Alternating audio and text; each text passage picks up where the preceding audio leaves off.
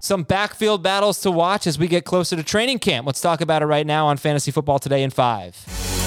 Adam Aizer here with two fantasy analysts, Dave Richard and Chris Towers. I hope you heard the full length episode of FFT where we talked about our best, our top five backfield battles, and we extended it, extended it a little bit. We talked about the obvious ones.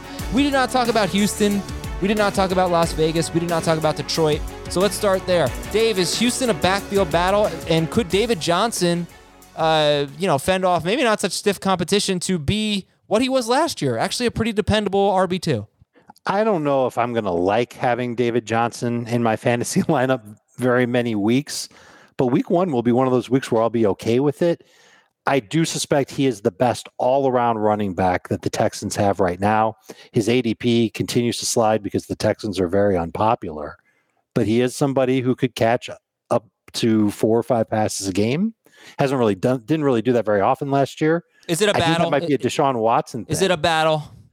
Uh, It's a battle uh, that no one's really going to care about. What did you call it, Chris? The the Pyrrhic, Pyrrhic victory. Pyrrhic victory? Pyrrhic victory. Yeah, Yeah. I think that fits in with Houston in terms of how fantasy managers are going to look at it. Yeah. It doesn't doesn't really matter who wins. Johnson's the one who I get. He's going to get drafted first. Uh, Chris, let's go to Las Vegas. Is that a battle? No, I, I think it's a it's a partnership. Oh, I think it's it's an alliance. I think A um, duo.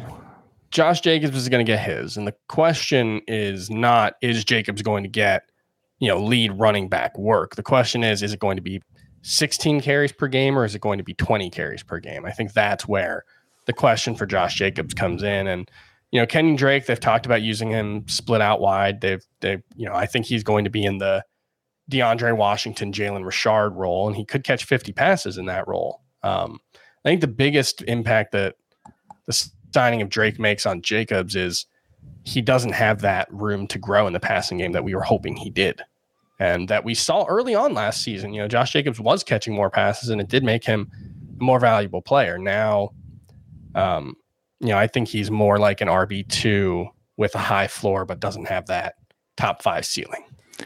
Booker averaged 5.2 touches per game when both he and Jacobs were active for Vegas last year. Yeah. I would imagine that number could double for Kenyon Drake to 10 touches per game, and that'll lead into Jacobs. But I mean, they'll work Drake- together. Drake got the biggest guarantee of any running back, I think, in free agency this year. Yeah, but that's like that's 5 just what the Raiders but- had to do to get him. Yeah. Uh, yeah, they- Josh Jacobs, when he was healthy, was getting last two seasons more than 18 carries per game. So, Chris, if you think 16 is the low end, I'll take a 16 carry per game guy in round four. I think that would be just fine. If that's Yeah. the case, then his, you know, his demise, I guess, has been overstated a little bit. Uh, you better hope he scores a lot of touchdowns. Dave, Detroit. Yeah. Uh, Detroit, I mean, I don't know if it's a battle now, but they've talked about adding Todd Gurley. Do you think, what kind of a role is D'Andre Swift going to have? He's going to be their main running back. I think that all this talk about Jamaal Williams coming in, like I, I agree that Williams is is going to take work away from D'Andre Swift, but Swift is a better talent, and he's a good pass catcher, and he was actually usable in short yardage situations last year. I I, I would be shocked if it ended up being a 50-50 split between the two, between Jamaal Williams and Swift. I think Swift is in line for lots of catches and a pretty good year. And we've seen his ADP tumble just a little bit lately. Mhm. Could end up being a pretty good value for a running back on a team that's going to constantly play from behind. Okay, guys, who should be drafted first, Javonte Williams or Melvin Gordon? Javonte. I'll I'll be the boring guy and say, Mel, say Melvin Who should be drafted first, Trey Sermon or Raheem Mostert? Mostert. Mostert, but it, it is kind of fun to suggest Sermon. Zach Moss or Devin Singletary? Eh, who cares? I have Singletary ranked higher, but they're both outside my top 35. Okay, uh, James Conner or Chase Edmonds? Conner and non PPR and half PPR, Edmonds and full PPR. That seems fair. In a full PPR league, Damien Harris or James White?